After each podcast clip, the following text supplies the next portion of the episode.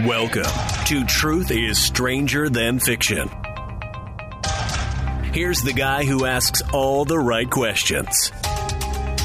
Your host, Ralph DeLugas.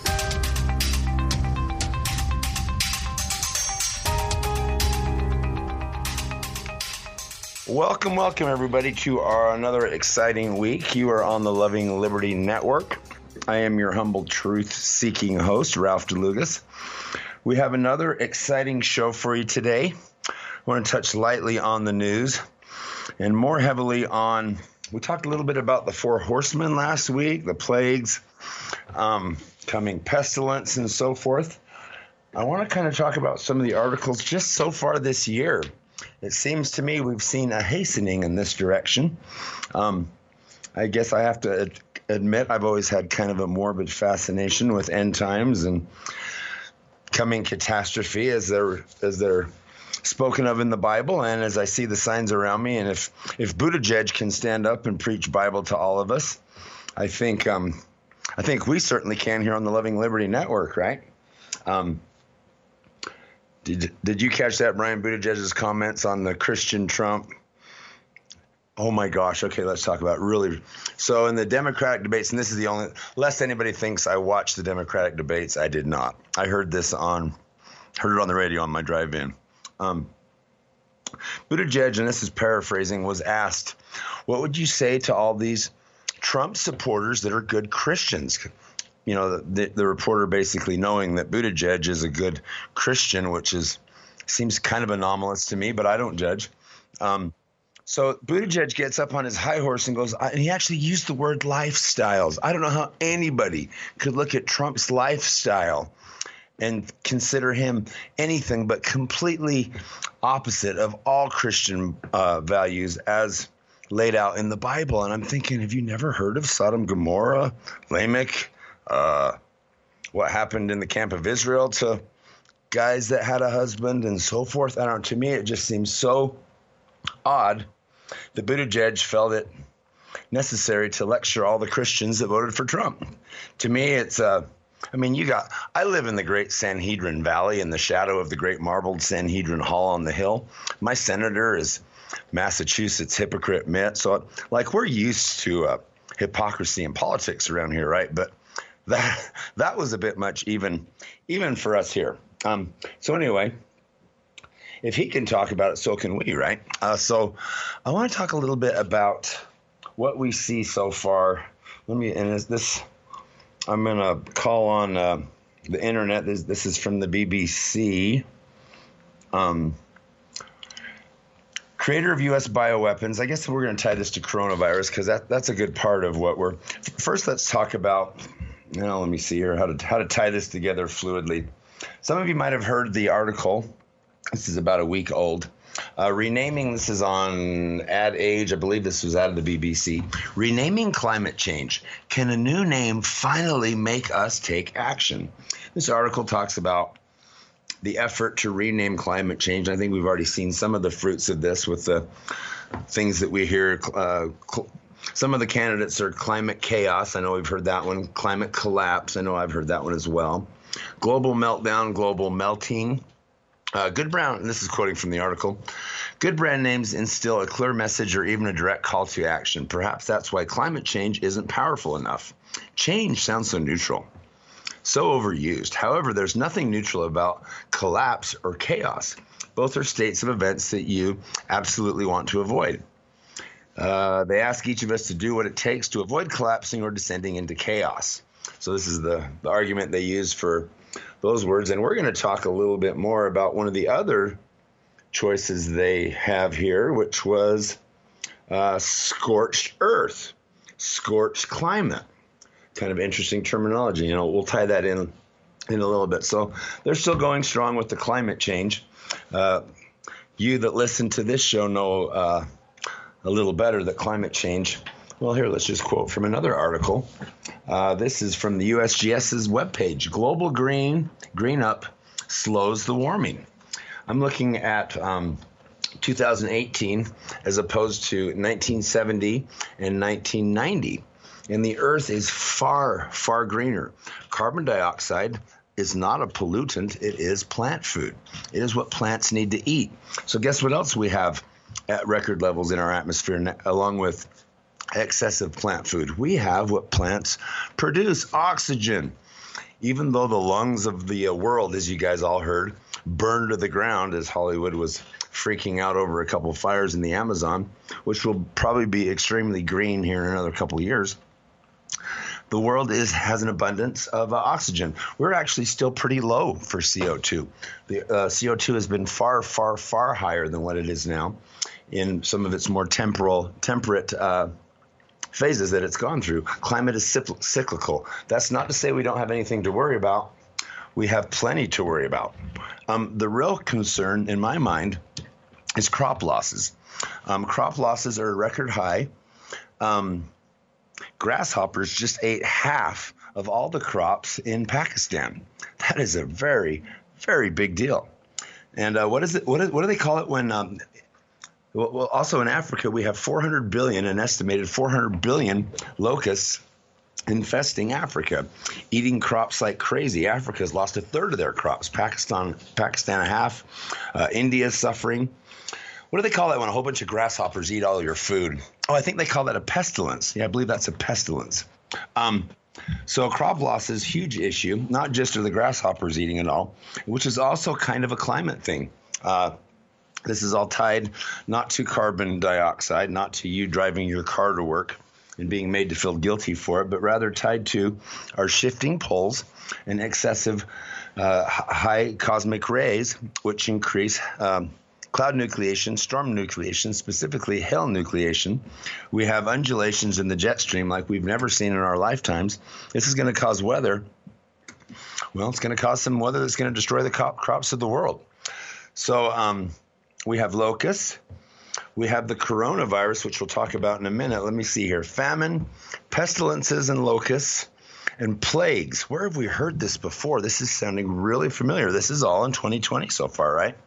I want to talk really not too much, but a little bit about the coronavirus because I think, in my humble opinion, while this isn't a biblical plague yet, and um, we're hearing all these estimates how it could uh, become a pandemic, and I don't. I don't dismiss those at all. I think that is a very real threat. Very interesting that an actual coronavirus, and I've, some of this, I can't give you all the sources for all this, or I'd just be quoting sources all day, but I got a lot of this from a, a name that we all know and trust, uh, Dr. Jack Stockwell, as well as, well, he, he, was one of my main sources and a few others. But coronavirus actually means king virus because it has little spikes on its head. It's a very, very common virus. It is the exact same virus that causes colds and flus, bronchitis, so forth, um, with some modifications. There's uh, a team in India that has published a paper, and it hasn't been peer reviewed yet, but very interesting. They have found four insertions into this coronavirus uh, of HIV viral group. Uh, patients are responding to age, tre- age uh, treatments that have contracted this coronavirus. Coronavirus, I don't think anybody can dispute, at least anybody that pays somewhat attention, in my opinion, that this is a bioweapon. Um, and unfortunately, it's not the only one out there. So, how do we protect against things like this? This kind of goes up against a story from a kind of a personal nature. I, I think I've told you guys before that I'm a huge fan of not putting anything into my body unless I've uh, thanked the Lord for it. I like to say grace when I before I I, I, drink a lot of water during the day, so I say grace over my gallon jug in the morning, which comes out of my water swervish through my magnetic fields. That's kind of a long story, but I hop up water the best I can. And then I turn to the Lord and say, I know this probably has a lot more contaminants of this world. Will you please cleanse it and energize it for this body you've given me? I try to do that with everything I put into my body. I'm a huge fan of that.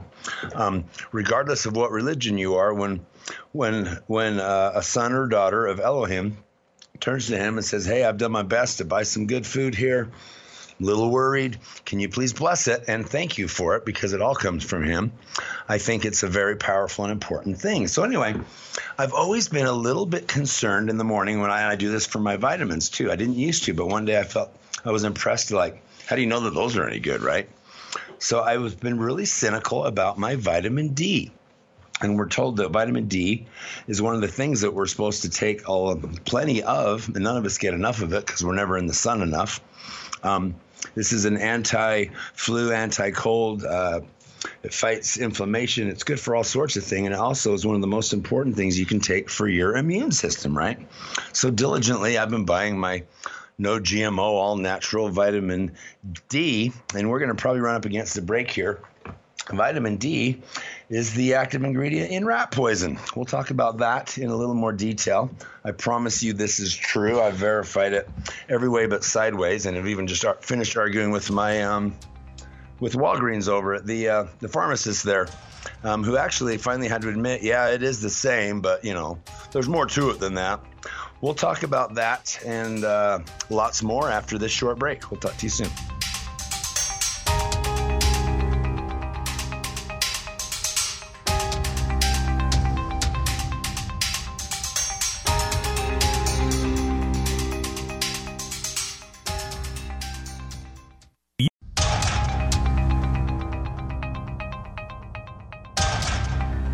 Everybody. Welcome back. Um, we are talking about how to boost your immunity at the moment, and I was sharing a story. Um, I've always been a little. I, I just kind of had this feeling. I really believe when we get these little feelings, these. In, in my in my opinion, when you feel uh, when you feel that that feeling of deja vu, it's for a good reason. Don't ignore it. Um, for a long time, I've felt really uncomfortable about my. Uh, my vitamin D3 that I was taking in my little supplement regimen. And I take only uh, standard process, which is not really vitamins. They're more, well, you can look into that if you want. I, I, I would be very cynical. Things like ascorbic acid is not vitamin C. And as I learned yesterday, um, cal, uh, I always murder these names. Calciferol, calciferol Calciferol. Calciferol, I'm going to call it that. Pick up any bottle of vitamin D. I spent a lot of time yesterday. My wife takes this really fancy hummingbird women's blah, blah, blah designer vitamins. Uh, I picked hers up, looked at it. Everyone that I've, I've seen everywhere, it's all the same. It's calciferol, and um, it's rat poison. It is the active ingredient in rat poison. I'm going to quote from an article I found, and this one was pretty benign. Of course, when you Google it, all you'll hear is fluffy big pharmacy stuff. But the gist of it is, all this time, and kind of what got me going is I was looking at my bottle of Nature's Bounty or whatever the heck this vitamin D was. And on the list of things, it's, you know, no nuts, no artificial colors, no artificial flavors. I'm like, why would you flavor your vitamin D? But anyway, at the very bottom of it said no fish products. I thought, wait a minute. I thought vitamin D is made from cod liver oil. How could there be no fish products in this? And that's what kind of started my search. Um, this article, which was pretty neutral, states that um, uh, uh, in any sort of high doses is poison. Uh, rodents are somewhat more susceptible to high doses than other species, but can also be harmful for your dogs or cats.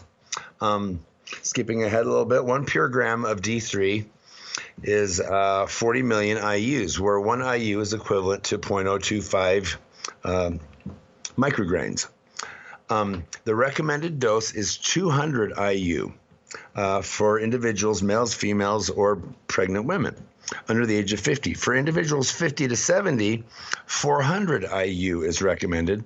For those 70 years and older, 600 IU is recommended. I'm looking at my bottle. I have 5,000 IUs, and the good little uh, former alcoholic inside of me is like, you know, if one's good, two's better, and I don't want to get no coronavirus. So I'm taking two of these bad boys twice a day, right? So I'm taking 20,000 IUs. Um, the upper limit for for vitamin D has been recommended at 2,000 IU. I couldn't find one that had less than 2,000 IU yesterday, to be honest with you, uh, due to toxicities that can occur while taking higher doses. Patients with severe vitamin D deficiency. Um, may require higher dosage. Anyway, this article goes on to say that it is a calcifier of soft tissues, which reminds me a lot of fluoride, and it's absolutely not vitamin D. If you look at your bottle, it will say calciferol as vitamin D3. So I uh, poured out all my unused portions. I went to Walgreens and got them to refund the unopened bottles and I went to standard process, even though the dose is far lower and I got to take a lot more pills. That actually comes from cod liver. Now, we all have to make our own choices. I look at it like this um, I, I, need to do the best I can for all of these things. Um, and then after that, I honestly say a prayer over it and ask ask God to do what I can't do. I think this is important in all things, and nutrition is one of those because who's got time to research all this stuff out? But for me, being as I knew this now, I felt like I needed to do, give my body the best chance it can. So I would get your vitamin D3 from cod liver oil, or you can get it from a 55 gallon drum, which comes from the same place that all of our supplements mostly and medicines come from, which is China. Um, don't feel so good about that. I'm not sure why our government chose to put that in place. That was through the Bush administration when all the antibiotics manufacturers and big pharmacy pretty much all shut down in America and we all went to China. So now they happily make all of our medicines for us. That's nothing to worry about. But we won't talk about that today. And when I say that's nothing to worry about, obviously I'm uh, being a little sarcastic. Back to the coronavirus. The thing that makes this thing so so scary, or one of the things, is it has an eight day uh, gestation period. This means eight days before once you um, are con- once you have contracted it, uh, before it actually shows symptoms. So you can spread this to lots of people um, before you'll actually be quarantined. And this is one of the traits where um, probably why it was chosen. Um, again, it was cl- it's clearly bioengineered. I don't I don't know any serious scientist that's looked at this and not come up with that conclusion, other than you know maybe the World Health Organization. If anybody thinks they're relevant, I guess listen to them. But um, so anyway, what can we do about it? Vitamin D is a good choice. Uh, um, just make sure you're not getting the calciferol. That's the last time I'm going to try to say that. I think I'm going to call call that good for coronavirus. Um, we've all heard lots about it. I think the most important thing we can do is not fear. And as long as we're talking about plagues, I do want to. We're going to talk a little bit about my pal and yours, Isaiah, which who to me was a lot more valid of a source for our day than um, than really the newspaper or anything else.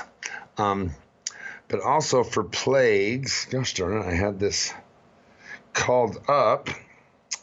Well, it's not going to come. I must not supposed to be talking about it today.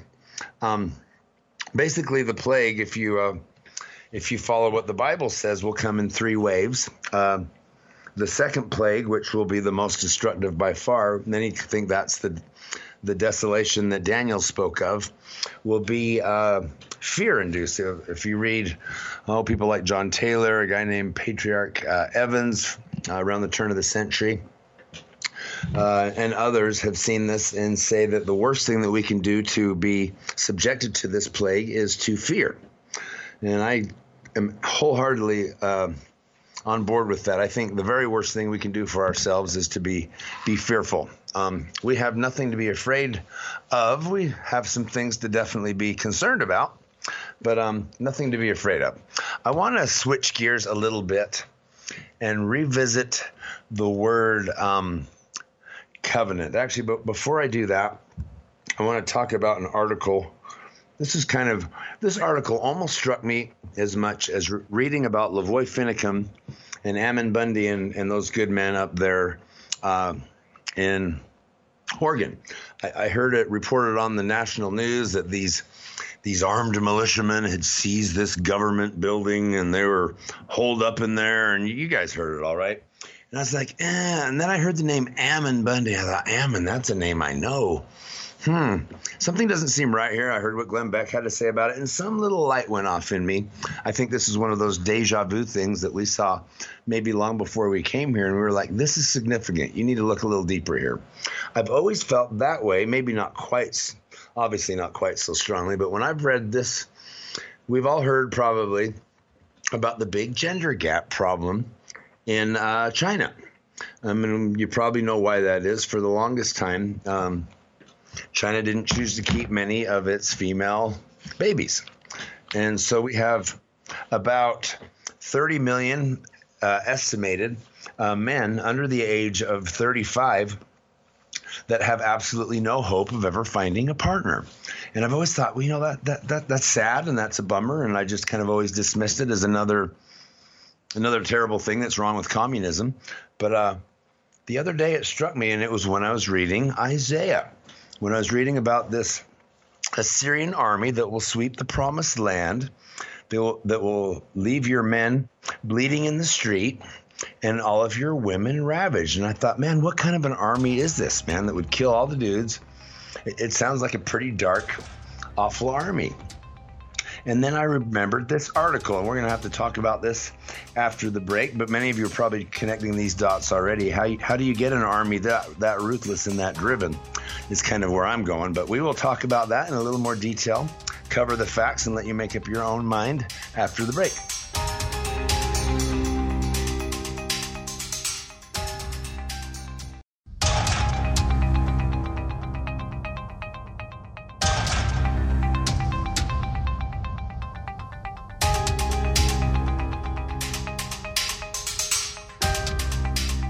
Okay, everybody, welcome back. Um, just talking briefly a little bit more about the uh, pestilences and wars that we um, might see coming. Um, and this article that I kept getting, it's actually not just one article. You can find dozens, many, many dozens of articles on this same topic. I just picked one because it was like kind of a mainstream one. Who is this? This is BBC. By 2020, and this was written a couple years ago, it is estimated there will be 30 million uh, men uh, with no hopes of ever finding a partner in China. There are entire cities of 30,000. I read of one that had 50,000 men in it that had absolutely no hope of ever finding a wife. Now, you think about that. That's depressing. Suicide is a huge problem. This is the most suicided group, even more than being a Clinton informant, is uh, a higher suicide group than that. These Chinese men are, are committing suicide. They have no hope. They have no hope for that which we are all here for, right? To find a woman and have a family. Well, the Chinese government is promising these guys a solution, which I thought was kind of weird. I mean, where are you guys, you guys going to like grow some wives from somewhere, Matrix style, or what? I don't really know what their planned solution is, but it kind of struck me that, a, uh, in my, if you've listened to Joel Skousen and many others, in my humble opinion, I don't think I have no doubt that eventually we will be looking at an invasion from what Isaiah called an Assyrian king, the cleansing left hand of the Lord uh, that will sweep over the promised land and will give us kind of the chastening that we deserve as we have not kept the covenant that our founding fathers made so long ago. Um, by we, I mean as a national. There's, as I see it, there's two kinds of covenants that um, that come into play here. There's the personal covenant that we each make, which which is you know most important for us personally and within our families. But there's also a national covenant. Um, Tim Ballard writes extensively on this, and I've even heard Glenn Beck talk about it a fair amount, um, and great sources for that. Um, so anyway, this Assyrian king, we've got these 30 million men. I I don't know. I I don't want to like this is my opinion. How do you get an army that ruthless, that driven to not go back? I mean, I've here in here in America, we have cops cop cars driving around with fluffy bureaucratic sayings on it, like "Together we're building a better community" or whatever, right? You know what cop cars in China say? Willing to spill blood for the people. Now, I guess that's intimidating, but it's not it's not very inspiring, right? So how do you keep an army in a foreign land? Uh, willing to keep fighting against, as as one of their uh, supreme leaders put it a few years ago in a hot mic moment, that we will be fighting in a foreign land where there could well be a, a gun behind every blade of grass, right? You guys have heard that probably. Well, I don't know about a gun behind every blade of, of grass, but certainly behind every tree and corner, right? Um, I don't know about you guys, but I'll be one of them. I mean, I would expect you to be as, as well if we were ever invaded by a foreign power like this. Um, so anyway, it's kind of interesting. In my humble opinion, that's uh, that's that, that's this is the building of an army that has no hope except for to conquer. So, kind of a dark thought, but I thought it was worth talking about. I want to lighten the mood just a little bit and talk briefly about about this covenant, the American covenant. uh, General Washington, when he gave his inaugural address, he, he said this, and this is covenant language taken right out of the Bible. The smiles of heaven can never be upon a nation that disregards the natural laws of right and wrong that God has ordained, unquote. Um, when he put his hand on the on that Bible, I've heard a lot of historians that say, ah, he just picked some willy nilly spot. There's nothing important about this spot that he picked, you know, Genesis 49. Well, when you look in there in Genesis 49, what's there? Well, we have um, Jacob promising different lands to his posterity, and to Joseph, he promised uh, a promised land over the wall, and that your posterity will go over this wall and possess that promised land. Our founding fathers absolutely knew that they were that seed of Joseph, and they were.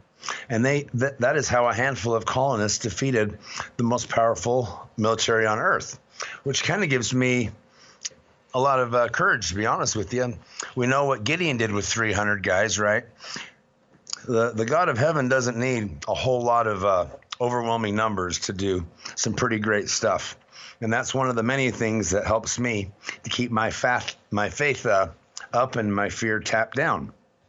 Also, I want to quote from Columbus. This is his final uh, book that he his writings can't think of the name of it. It's basically a compilation of his diaries on his third and final voyage here. Um, which he never made it actually to mainland. I believe it was Cuba that he was on. I, I might be off on that, but somewhere down in the Caribbean.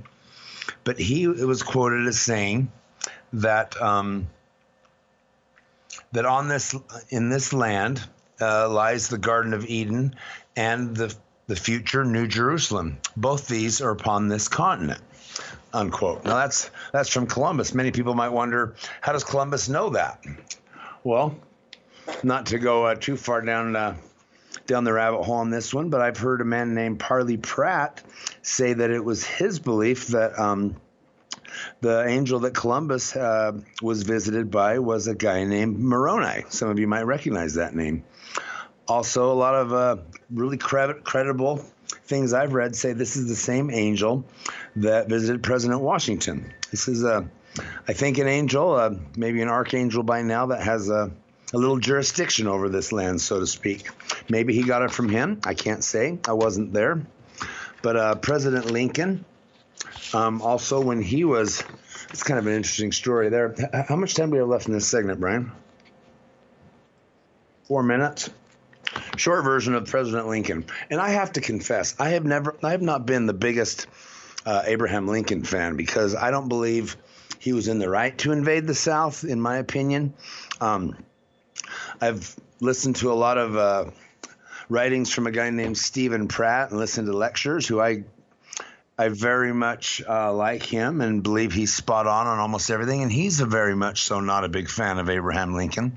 So, I, well, I believe Lincoln to be a good man. I think he, you know, all people make mistakes, right? But I have to say, um, this has kind of changed my mind a little bit on Lincoln.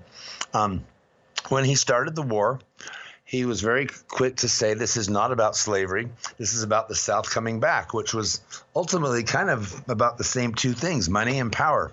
The South left because it was paying way too much and it was fearful that it would have to give up its slaves, but mostly it was about money. Um, after the first year, the war was going terribly for the North. They were losing every single battle, did not win one, even though they had twice the manpower, twice the equipment. To make it even worse for Lincoln, he lost his best friend during this period uh, in his 12 year old son. A lot of historians call this his uh, Lincoln's Road to Damascus. Um, pretty interesting during this period. There was um, a lot of um, people would walk by the Lincoln. He'd be on his knees by the Resolute desk praying. They'd come back three hours later. He'd still be in that same spot, spot praying, which to me is pretty. Uh, I kind of get teared up when I think about that. I wish we had a president like that today. Nothing against our president, but it's hard to imagine that that goes on next to the Resolute desk today. But um, super interesting to me. There was a guy named Joseph Smith, oh, about 20 years prior to the Civil War, give or take, that predicted the state, or I should say prophesied the state and pretty much everything about the start of the Civil War. This was very well known by Lincoln. It was known to many in the East. And a lot of people wanted to know more about this guy that had basically uh, predicted it so accurately, right? Well, Washington checked out a book called the Book of Mormon uh, from the Library of Congress, kept it for eight months. This was during this same period, his road to, to Damascus period, and several other books, coincidentally, also about Joseph Smith. Now, I, I, can't say for sure what he read or if he read the entire book, but it's kind of interesting. When he came out of this period in his life, he suddenly knew all about the covenant. When he was sworn in the second time, he had his hand on Isaiah 5, which was all about the covenant, the promised land, and he believed the blood spoken of therein was him and what the nation was going through. So after this period, he gathered his cabinet and he says, I've changed my mind. This is now about slavery. God has told me there can be no slaves upon this land. That's not a new thing. God has told the people on this land for a very long time, you will have no slaves on this land, right? The other thing was uh, ended up being the 13th and 4th Amendment, 13th and 14th Amendments. The other thing was that the Bill of Rights is absolutely valid for all people, and that must be the case for all people in this land. Um, those were the two things that Joseph Smith had on his uh, presidential platform. Kind of an co- interesting coincidence. So, Abraham Lincoln, in my humble opinion, good guy. He's he's he's back on the good guy list in my book.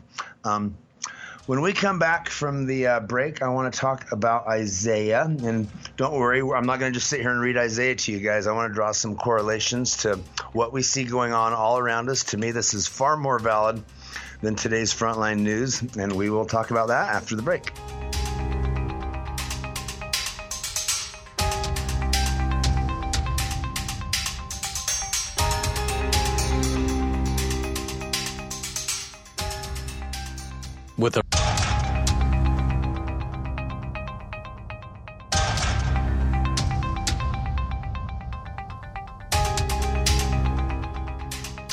Okay, everybody, welcome back after our short break. I want to talk a little bit about.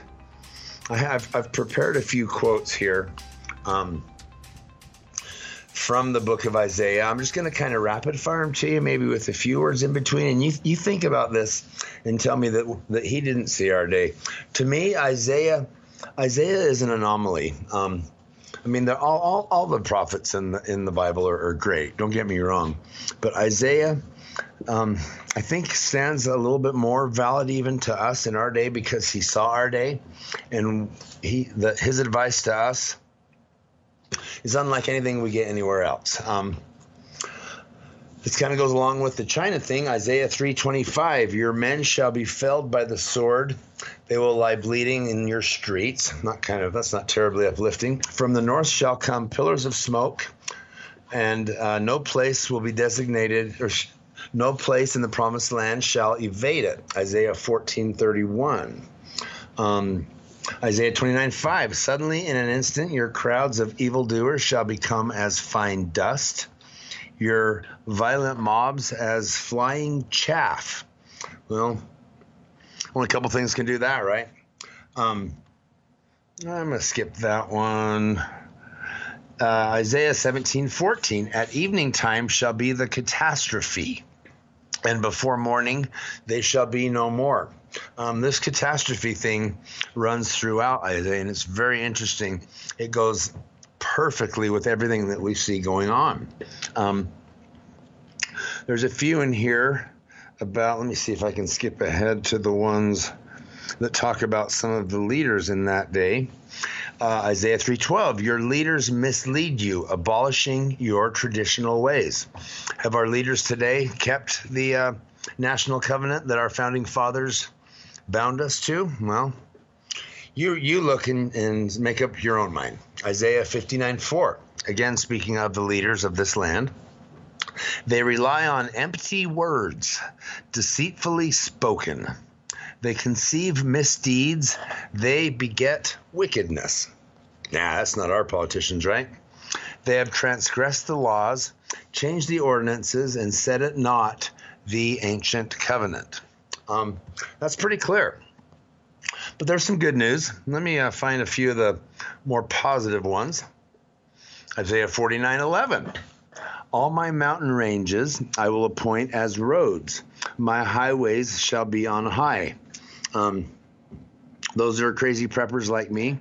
I really firmly believe this is uh, referring to places of refuge that we can seek.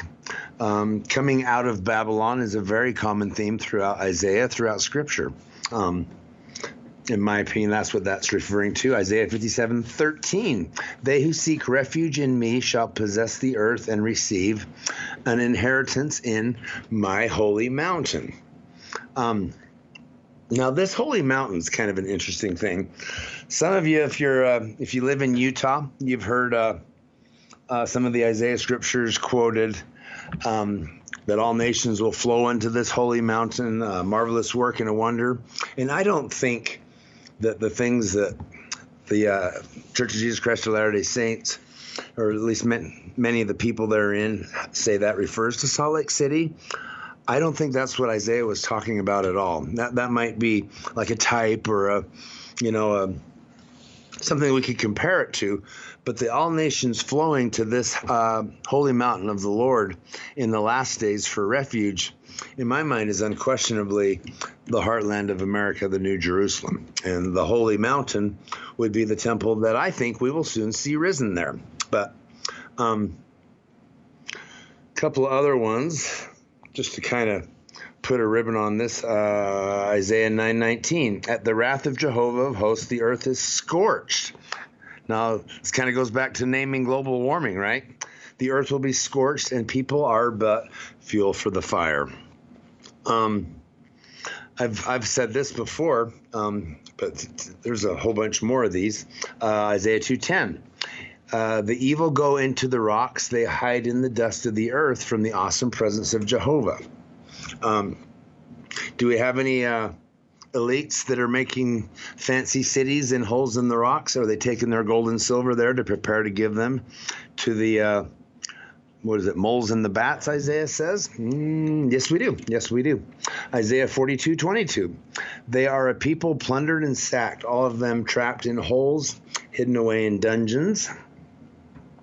Um, hmm, that one's a downer. I'm going to skip it you get the general idea. Here, uh, had not Jehovah of hosts left us a few survivors, we should have been as Sodom or become like Gomorrah. This is a really common theme, comparing us in this land in the last days, and I think pretty much this can be extended to the whole earth as a Sodom and Gomorrah, and we know what their great sin was.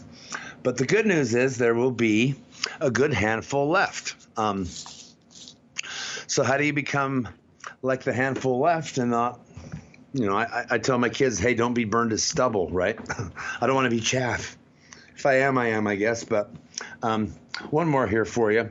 Uh, tell the righteous it shall be well with them. They shall eat the fruits of their own labors. Isaiah 3.10 i'll tell you what my friends um, I long for that day to be able to eat the fruit of my own labor, right? Just, just that. And I'm sure many of you are with me. Those of you that, that whether you're working for uh, for someone else and paying 30, 40 percent of your income to a to a corrupt government, or if, like me, you're an unfortunate business owner that gives closer to 70 percent. Um, actually, by the time you figure in all the other taxes and fees, who knows what we're all paying, right? It's pretty hard to argue that a person that gives the majority of their income uh, to a to a government by force is anything but a slave. And um, the good news is that we will eat the fruits of our own labors in a soon coming day. And I take a lot of heart in that. Um, but one thing that we do also know for sure from this and many other, uh, there's one particular that I wanted to find here, but you know what? I had too many of them. I've raised up one from the north who calls, uh, who shall come from the direction of the sunrise. This is the Davidic servant, which is another, uh, also the Davidic servant. Who among you fears Jehovah and heeds the voice of his servant? Isaiah 50:10. Um, maybe we'll do a show on the Davidic servant. That's kind of a kind of something that not a lot of people talk about. It's interesting. A guy named Brigham Young said a long time ago that uh, not that long ago, really, that while the Jews were looking for a temporal Messiah, they missed the real Messiah because a spiritual Messiah came. He said, In the last days, uh, God's people will be no better at picking up on it because they will be looking for a spiritual Messiah again, and a temporal one will come. And I think this temporal one, this one that will lead like Moses did, is this David, this uh, servant, which is really great news. Um, and I think those that are watching won't be able to miss it. How comely upon the mountains are the feet of the messenger announcing peace, also referring to this uh, Davidic servant. Often confused with the Savior and his second coming because this Davidic servant is like a type of it. Um, but anyway, before that comes, in a coming day, we will all be giving a chance to pledge allegiance to one side or another. We'll be able to pledge allegiance to the great whore beast kingdom that we already all well know is well underway. Um, I would point you to that creepy Abrahamic church and places like that. Um, I don't want to like speak ill of. Uh, I think we've talked about it before. I I know there's great there's good people in all religions, but I think also I would say all religions in uh, some degree or another have been corrupted. They they couldn't possibly be on this earth to be ran by men and not be corrupted, right? In some degree or another. So eventually we'll all have a great division, and we'll have to pledge pledge allegiance to one side or the other. And uh, this won't come at a small cost. Um, look at uh, look at Joan of Arc. Look at William Tyndale, Abinadi. Look at Lavoy Finicum. We will all have the, the, that moment. It might not be quite as dramatic as Joan of Arc's or LaVoy's, but um, our chance will come when we're backed up against the wall and we'll have to make that choice. And it's not going to be easy, but make up your mind beforehand how you will choose. As for me and hopefully my family, we plan to choose the God of heaven. And he never breaks his covenant, and he is far more powerful than a coronavirus or 30 million invading angry men or anything. Um, and if we put our trust in him, keep our uh, be good to your neighbors. That you know, it all means it's different things to different people. I, I understand that, but I think universally we can say, be good to your wife, be good to your kids, be good to your neighbors, be good to those that you don't like. That's a lot harder thing to do. And as we do that, as we don't fear, we won't have to worry about anything. And uh, it's going to be grand. I don't know about you guys. I am excited. Hope you guys have a good weekend. Don't forget to. Uh, start your day on a knee and uh, go forward and do what's right. And we will talk to you next week. Bye bye.